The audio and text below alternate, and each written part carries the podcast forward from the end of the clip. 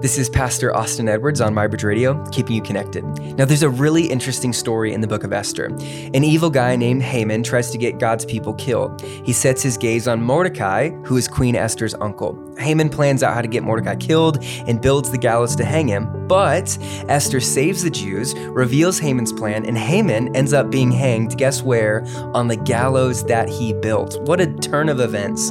In Romans 8, we Christians are called more than conquerors through Christ. Now, the actual meaning of this phrase is what happened between Mordecai and Haman. What Haman created to defeat Mordecai was used to actually defeat Haman. And we see this in the gospel, don't we? The cross was the epitome of death, the most embarrassing and excruciating death you could experience. And as Jesus dies on that cross, Satan thought he won. But that cross is now our symbol of victory, of hope, and salvation. Jesus is the ultimate more than conqueror. He used what was used against him to defeat Satan, to conquer sin, to kill death.